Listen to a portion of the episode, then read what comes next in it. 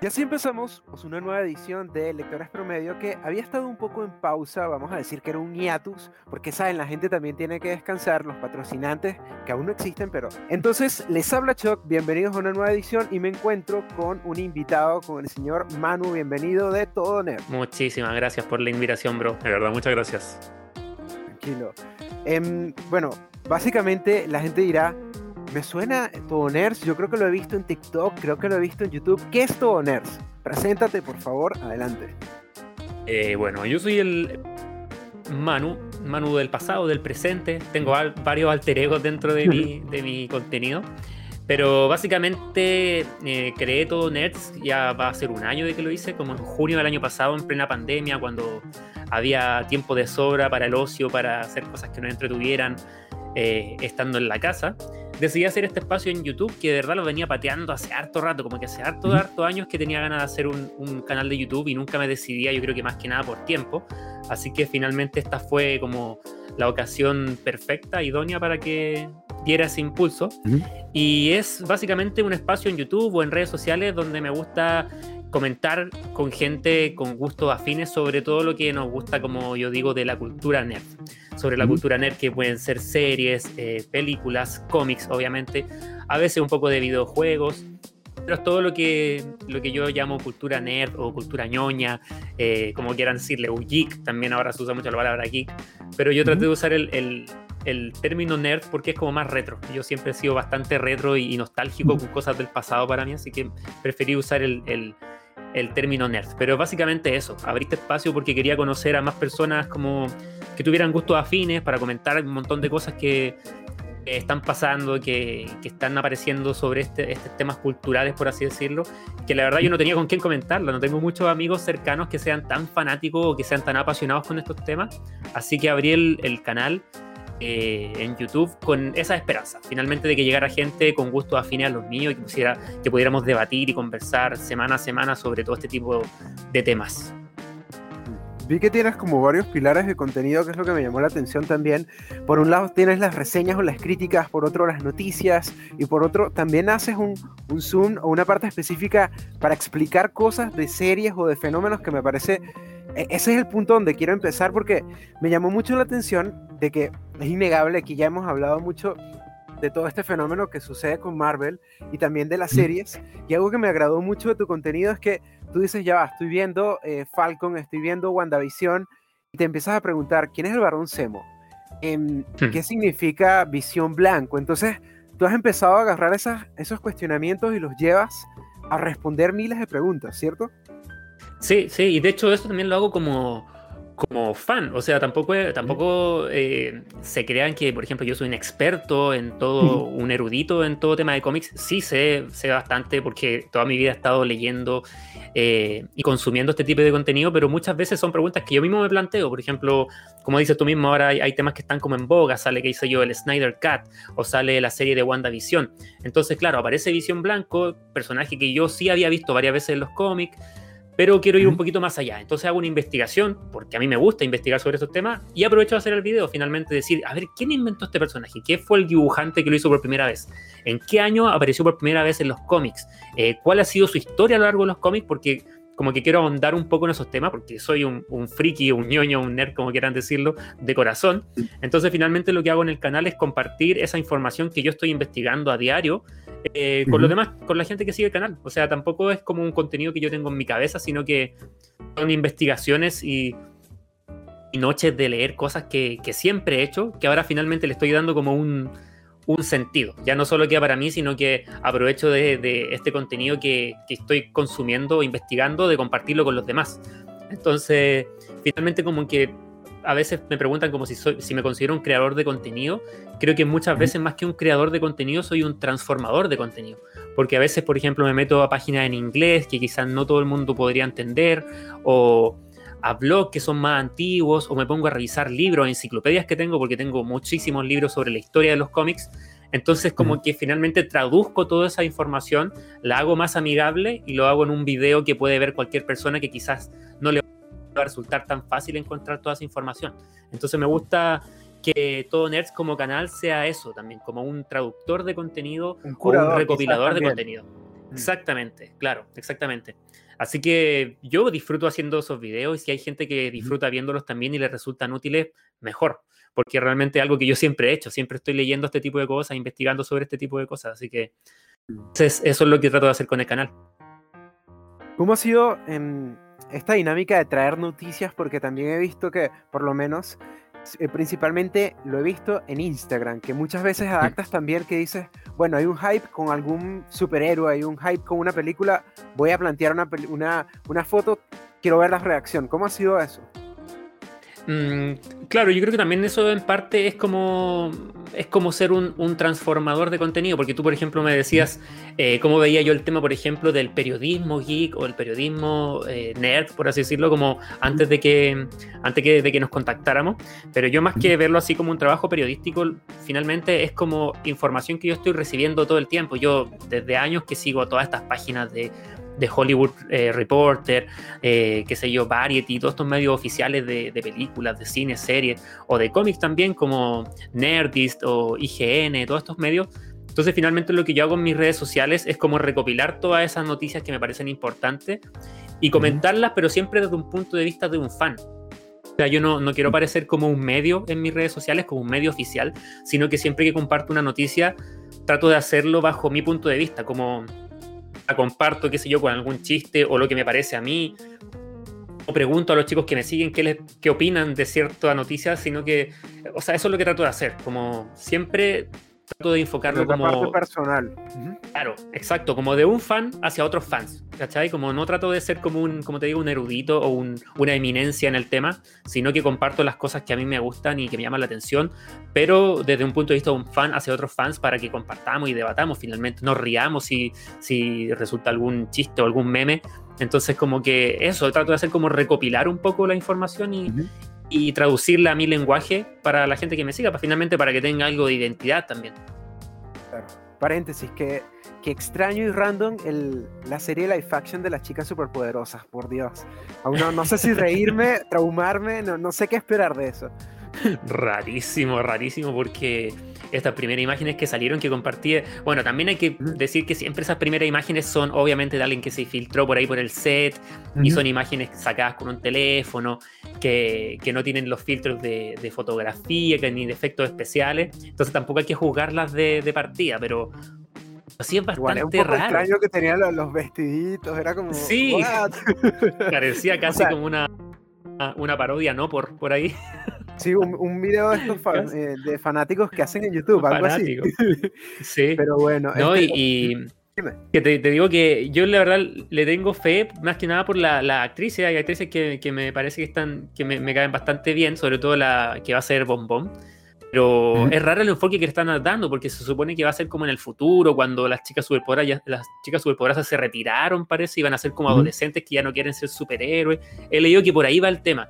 Entonces, rarísimo, rarísimo adaptar además estos monitos que eran tan cabezones, las caricaturas de las chicas superpoderosas, no tenían ni dedos y adaptarlo a live Lo peor es que yo creo que también, o sea, el caso con las chicas superpoderosas, hacemos como un pequeño paréntesis, es que ha sufrido como demasiados cambios. Yo creo que hicieron la versión, no sé si eh, somos contemporáneos, pero la versión de los 2000 era como el clásico. Luego vino una nueva versión, luego una versión anime, luego Dios, es ah, sí, tiene razón que una anime, tiene razón. Era como too much. o sea, yo vi como un capítulo y dije, ¿qué es esto? Por Dios. Era muy intenso. sí, pero no sé, yo creo que ahora la competencia de la serie está bien intensa, así que tienes que hacer un, un producto de calidad, yo creo, para poder competir con, con, las grandes series que sacan los servicios de streaming. Así que yo creo que deben estar preocupados de dar un producto de calidad. Ya vamos a ver, vamos a ver en qué resulta. Pero yo le voy a dar una oportunidad más que nada por la curiosidad. Me causa muchísima curiosidad. a mí también me da curiosidad. Y hablando, o sea, eh, tengo muchas preguntas todavía, pero también tenía curiosidad. Veo que te gustan mucho los superhéroes y quería como consultarte qué opinas. ¿Tú consideras que el género se está quemando o se está renovando? Porque voy a colocar un ejemplo muy específico. Hace poco vi Invincible, o Invencible también. Me pareció genial el final del primer capítulo es una serie interesante, pero al mismo tiempo siento que dentro del mismo género ya hay tantas cosas que uno se predispone a seguir viendo.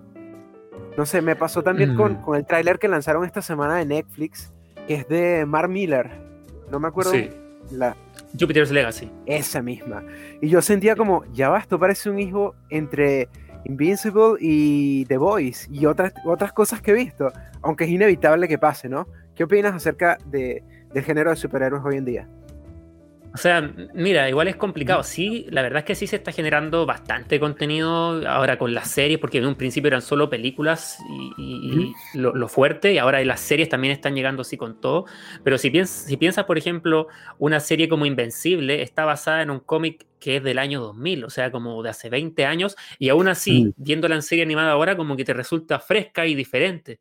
Entonces yo creo que es tanto el contenido que todavía hay por explorar en los cómics, quizás no solo de superhéroes, Em, yo creo que todavía hay cosas que se pueden, que pueden parecer eh, nuevas y refrescantes.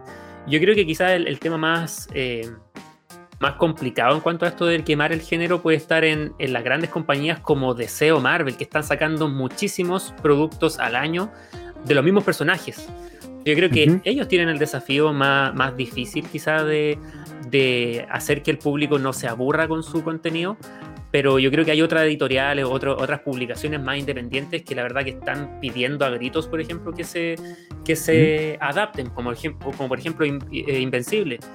Invencible o The Voice. The Voice empezó hace dos años y también pareció un producto en su momento muy, muy rupturista, muy moderno. Y son cómics que ya tienen 10 o 15 años, entonces igual son productos antiguos que se están recién adaptando ahora y aún así nos parecen frescos porque mucha gente no ha llegado a esa historia. Mucha gente no lee tanto cómic, entonces nunca ha llegado a esa historia, a esas narraciones o a esos autores. Y al verlo adaptado en televisión, ¡uy, qué moderno se ve esto! ¡Qué diferente se ve esto a todo lo que he visto! Y en realidad son historias súper antiguas. Entonces yo creo que todavía hay donde buscar contenido para que esto no se gaste. Y, yo creo que finalmente es como un, un género que llegó para quedarse igual. Creo que mm, es como, no sé, como las películas de terror, que nunca van a aparecer películas de terror. Yo creo que hemos visto que las películas de superhéroes ya llevan una década y todavía sigue siendo lo que más vende en el cine, lo que más vende en el streaming. Así que yo creo que todavía queda. Puede que tenga un momento en que sí se empieza a quemar, en, que empiece a bajar la audiencia, pero creo que todavía queda un montón. A Marvel, por ejemplo, le queda un montón. Rompió todo Internet con WandaVision, que salió hace, hace un par de meses atrás.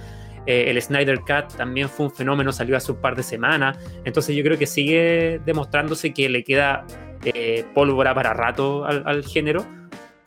Pero quién sabe, eh, es cosa de tiempo, quizás no sé cómo irá a ser el tema en 10 años más, pero por lo menos yo ahora sigo súper conectado y he visto que la gente sigue consumiendo este contenido, o sea, con mucho esmero y lo espera y todo, así que genera mucha expectación. Así que mientras sigan inventándonos buenas historias, yo creo que le queda un ratito, le queda todavía un poco. Yo creo que lo interesante allí es que empieza en más a, diversificarse o a plantearse diversas como opciones, porque antes quizás la gente decía, solamente voy a ver una película de Marvel y quizás el formato de Marvel es muy parecido dentro de sus propios dentro de sus propias alternativas. Pero si mm. ves por lo menos WandaVision o Falcon, que empieza a, diversificarse, eh, Loki empieza a diversificarse y ya no es tanto el superhéroe, sino alrededor de, ese universo que contempla mucho más, ¿no? Sí, yo creo que ese es el desafío exactamente que te estoy diciendo que tiene Marvel, pues como empezar ellos mismos dentro de su fórmula, como a, explorar diferentes dimensiones de la ciencia ficción quizás. Por ejemplo, ya con, con WandaVision tuvimos este toque que era medio sitcom, que me pareció muy, muy innovador, muy, muy bonito como estuvo todo tratado eso. Muy, muy, muy tremendo trabajo y ver el making of también es increíble, ver que los primeros capítulos lo hicieron en vivo, con público real, como si fuera una obra de teatro, yo no tenía idea de eso pero vi el making mm. of que está en Disney Plus y es, genial. O sea, creo que la serie realmente podría estar postulando a algunos premios en los Emmy, no me extrañaría, en nivel mm. en cuanto a producción, a, como cosas más técnicas. Entonces me parece que, por ejemplo, con esa producción ya demostraron que pueden hacer cosas muy innovadoras, que todavía les queda creatividad por entregar. Eh, Loki también se ve que, que, va a explorar otro tipo de cosas como los viajes temporales y dimensionales. Eh, la vuelta de la esquina tenemos el tema de Spider-Man, que al parecer también van a explorar eso de los diferentes eh, universos, trayendo a personajes antiguos, apelando a la nostalgia quizá. Entonces yo creo que todavía le quedan em, ideas a, la gente que está en Marvel, por ejemplo. Pero yo creo que tienen el desafío doble ahora. O sea, después de Endgame, yo creo que tienen que ser conscientes de que tienen ese desafío, de que no pueden seguir haciendo lo mismo que ya han hecho durante 10 años. creo que lo tienen claro por, lo que están mostrando. Sí, sí, totalmente. Y yo creo que son tan secos, igual es, una, una maquinaria que está tan bien engrasada que yo creo que son súper conscientes de que tienen ese desafío y se ve que es lo que están tratando de hacer. Así que yo le tengo bastante fe, la verdad, a, lo que está haciendo Marvel ahora. DC lo veo un poquito más, más perdido, más que nada por Warner, que yo creo que no ha sabido cómo manejar a los personajes. Y también tienen el desafío. También tienen ese desafío, pero parece que no se están dando cuenta mucho y, están sacando películas como por ejemplo Birds of Prey, que salió el año pasado, que me pareció que era una película así como de superhéroes, pero como de los 90. La veía y decía, pero, pero esto es como película así como Punisher 1 o como Blade, como loco, tienen que ir un poco más allá. no la llegué a ver, no la llegué a ver. Eh, pero horrible. cosas terribles. Y de hecho, quería ahí preguntarte, ¿te gustó Wonder Woman 2 o no? Mira, otro ejemplo, otro ejemplo de una película que también. silencio incómodo, silencio. sí, otra película que te digo. a mí me parece que, que la, la, vara estaba tan alta con Wonder Woman 1 que la 2 o sea, yo no entiendo, no entiendo. A mí me gustaron los, los diez primeros minutos de la película y luego yo sentía que era otra. No, no sé qué estaba viendo, no sé, se perdió la independencia del personaje. Eh, era muy, muy random la película. yo, le, echo la culpa a Jeff Jones. Creo que Jeff Jones es un maestro, un gran, gran escritor de cómics. Pero creo que tienen que empezar a darse cuenta en Warner que para escribir películas se necesita a, otro tipo de guionista. Yo creo que Jeff Jones no, no está para escribir películas realmente. Yo feliz que él se siga dedicando a escribir cómics porque nos ha dado las grandes historias de DC Comics, pero para las películas, uff, uff, es que esa película está tan mal escrita, pero de verdad, o sea, un, un sinsentido después de otro. Me pasaba lo mismo, me pasaba lo mismo que me pasó con Birds of Prey, que también decía, pero esta película es como una película de superhéroes, como cuando cuando estaba recién empezando esto, que, que al, al, principio las películas de superhéroes como que nadie le exigía nada, como que era y media mala la película, pero bueno, una película de superhéroes.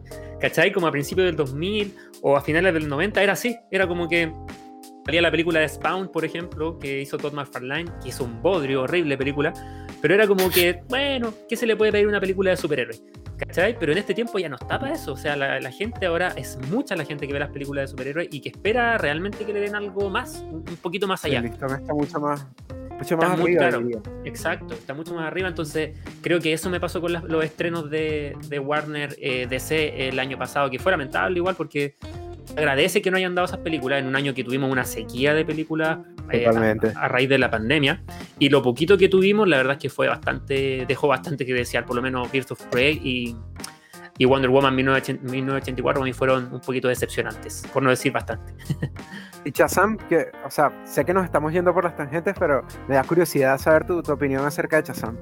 No, Shazam me encanta. Shazam me pareció muy, muy fresca. De verdad, quiero ver más de. Y, espero cuándo van a hacer la siguiente película, porque finalmente los niños ya, ya no son niños. Han pasado como tres años de que hicieron la película. Eh, y todavía ni siquiera empiezan a filmar la 2. Pero es una película que estoy esperando muchísimo. De verdad que me encantó todo el, todo el tema de los niños dentro del orfanato. Me gustó cada uno de los actores que eligieron. Eh, me gustó lo colorida que es la película también, con la familia Marvel al final. Eh, el tipo que hace, no me acuerdo, el, Zachary Levi, Zachary Levi, el, que hace de Shazam, la verdad es que no le tenía ninguna fe porque lo veía un poquito flacucho y todo, y dentro de la película se nota que el traje tiene como relleno para que se vea más musculoso. sí, se nota, pero a fin de cuentas lo que importa es el carisma y me parece que lo hizo increíble. Me encantó su, su Shazam y de verdad que estoy esperando mucho más, ver mucho más de, de ese universo. Hoy día se empezó a filmar eh, Black Adam, que supuestamente va a estar dentro de el mismo universo de Shazam, como del Shazamverse. Así que súper entusiasmado también por eso, ver a, La Roca ahí encarnando a Black Adam. Me encanta, me encanta todo lo que han hecho con, ese personaje. Hablando de eso, ¿tú considerarías que el cine está muriendo o está mutando? Uy, está tan difícil la cosa ahora. Mira, quiero pensar que no va a morir, porque me encanta, a mí me encanta ir al cine eh, todos los meses, si puedo, semana por medio, por temas de tiempo iría más, obviamente, pero yo soy muy de ir al cine sin saber ni siquiera qué están dando a veces cuando no haya grandes estrenos y, tipo ver la lista y elegir algo que ver, así.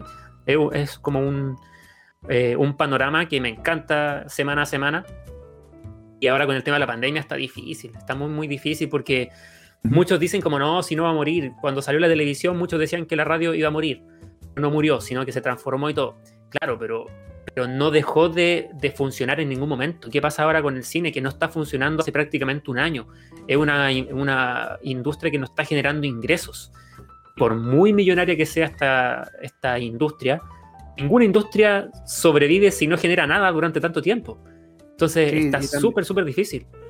También está el tema de los protocolos que por lo menos estuve leyendo hace unos días entre menciones de gente y la gente considera que, o en diversos países, por lo menos en Latinoamérica, que donde ha abierto el cine no son suficientes los, los protocolos, la gente no se siente segura y también mm. tienes un problema gigantesco de que no tienes películas con las cuales levantar la, la taquilla, por lo menos hace poco con Godzilla vs. Kong fue un fenómeno y en algunas partes del mundo se pudo levantar alguna taquilla. Pero, ¿qué pasa cuando no tienes ese tipo de fenómenos? No hay, no hay películas suficientes para hacer que la gente vaya al cine tampoco, ¿no? No, y sobre todo ahora que las grandes productoras están decidiendo lanzar sus películas en paralelo en el cine y a la vez en los servicios de streaming. Warner ya anunció que todas sus películas blockbuster de este año las va a lanzar en los cines y el mismo día van a estar en HBO Max. Entonces, claro, como tú dices, si las, si las normas sanitarias no son suficientes, si la gente no se siente segura de ir al cine, obviamente va a preferir quedarse en su casa y ver la película el mismo día en HBO Max. Disney está empezando a hacer lo mismo con Marvel, con Star Wars, con, con Pixar. Está estrenando sus películas en el cine y el mismo día están saliendo en Disney Plus por un costo extra. Y obviamente la gente, yo por ejemplo, no me siento seguro de ir a un cine ahora. Como están los contagios en Chile disparados, yo no me siento seguro de ir a un cine. 9.000 eh, contagios diarios, ¿no? Diarios, Entonces es súper difícil porque finalmente le están quitando también ese, ese potencial de que antes la única forma de ver una película en estreno era el cine. Ahora ya no. Está poco a poco pasándose todo el tema al streaming. Entonces la tiene difícil. La tiene muy, muy difícil la industria y si no se soluciona luego esto, yo creo que empezar, no sé, si a transformarse el negocio o los cines van a mutar a ser mucho más pequeños, muchas menos salas. La verdad no sé, pero quiero que sobreviva, quiero que sobreviva, porque de verdad que quiero que pase esto para ir a meterme en una sala y sentarme en una butaca a disfrutar una película, lo, quiero, pero se ve complicado el panorama, está muy, muy complicado. Sí. Hablando de eso, ¿viste Godzilla vs. Kong? Sí, hice mi reseña en el canal y todo. Eh, ¿Quieres que te diga mi, opinión sobre la película? Adelante, adelante. Me pareció que es, a ver cómo lo diría, como un absurdo y un, y un sinsentido, así, pero, pero descomunalmente hermoso. Así lo llamaría. así lo llamaría. Porque creo que no hay. No, no, tiene nada sentido en la película. Es todo así, pero excesivamente exagerado. Eh, todas las cosas pasan porque sí. los personajes tienen diálogos que no tienen ningún sentido. Eh, todo pasa así porque sí, literalmente, pero parece que visualmente es así, pero un deleite. Yo eh, dije en mi reseña, yo creo que es lo más cercano que vamos a tener a estar en un parque de atracciones en tu casa. Sí, porque realmente me pareció que todas las escenas de, pelea y las escenas protagonizadas por Godzilla y por King Kong, increíble. O sea, un nivel audiovisual y unos efectos especiales geniales con, con la pelea en Hong Kong, con estas luces de neón y todo, increíble. De verdad que la disfruté muchísimo. Pero entre que la disfruté porque me pareció increíble visualmente y porque me reía de lo absurdo que era la película. O sea, de verdad, la, veía y como que toda la parte que tiene que ver con los humanos, nada tenía sentido. Así, todo pasaba por, porque sí, por conveniencia del guion y era muy gracioso. Pero la disfruté, la disfruté realmente para pasar un buen, un buen momento. Es muy recomendable. Además que la película sabe que es eso, sabe que es una película para hacerte pasar un buen rato y no tiene grandes pretensiones tampoco de darle mucha profundidad a la historia. Entonces agradece eso. Porque si hubiesen hecho algo forzado de decir, no, démosle profundidad, metámosle trama, al final hubiese quedado más aburrida y no tenía sentido. Entonces la película finalmente es sincera. Dice, mira, nosotros lo que queremos hacer aquí es algo que avance rápido que veas a estos dos gigantes sacarse la cresta y listo. Y eso es. Entonces la disfruté un montón, la disfruté un montón, la verdad.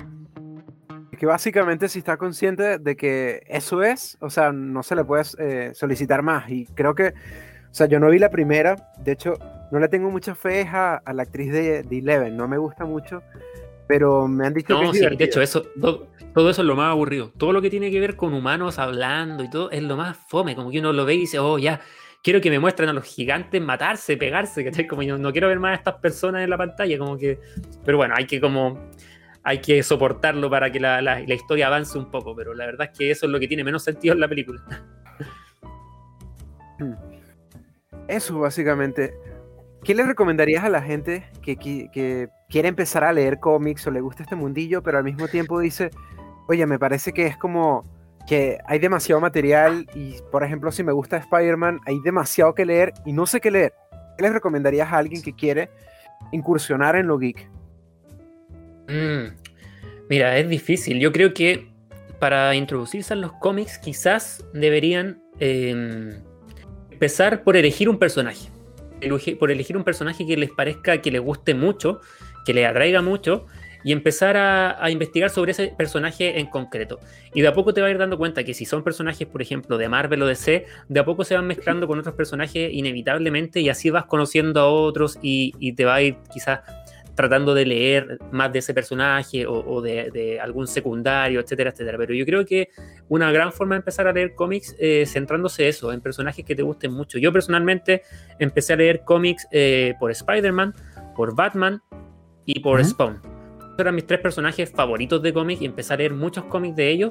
Y ahí de a poco me fui metiendo en estos universos, en el universo de DC, de Marvel, y ya después uno empieza a leer los grandes crossover o historias secundarias de otros personajes que van apareciendo, así, pero yo creo que ese es un buen comienzo, porque claro, si te pones a leer como los orígenes de cada personaje, realmente hay cómics de los años 40 hasta ahora, entonces son como 90 años de, de cómic, que 80 años de cómic, que es imposible leer todo. Entonces, creo que eso, hay personajes que son icónicos y que tienen historias grandiosas, como te digo, por ejemplo, como, como los X-Men en Marvel o como Spider-Man en Marvel o en, Super, en, en DC está Batman y Superman. Entonces de repente empezar a leer esos que son como los grandes estandartes de, cada, de cada editorial, por así decirlo, y ahí de poquito te van metiendo.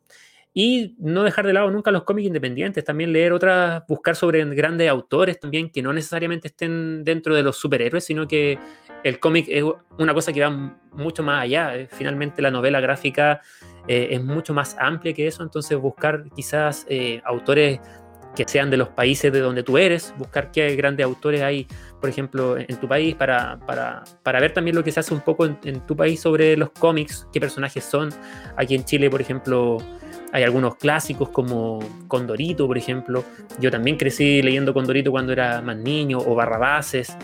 Entonces, es por ahí, empezar como con lo más cercano a ti. Creo que así se te va a hacer como, hacer como algo más amistoso.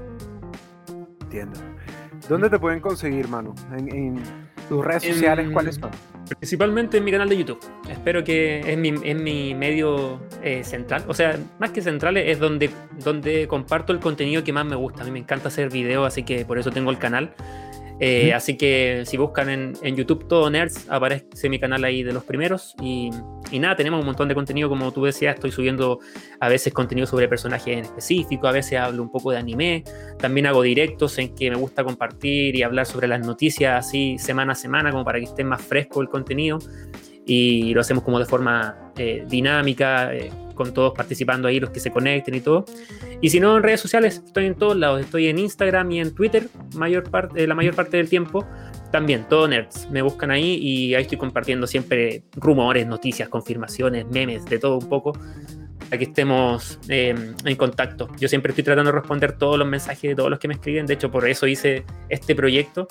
Así que siempre estoy ahí conversando primera mano con todos los que me escriban. Así que si quieren seguirme, me buscan ahí y y conversamos. Eso. Agradecido, Manu, por, que hayas venido, por, también por la experiencia de, conocer un poco más de tu proyecto. Y eso, estamos conversando entonces. Muchísimas gracias, bro, de verdad. Dale, pues. Chao.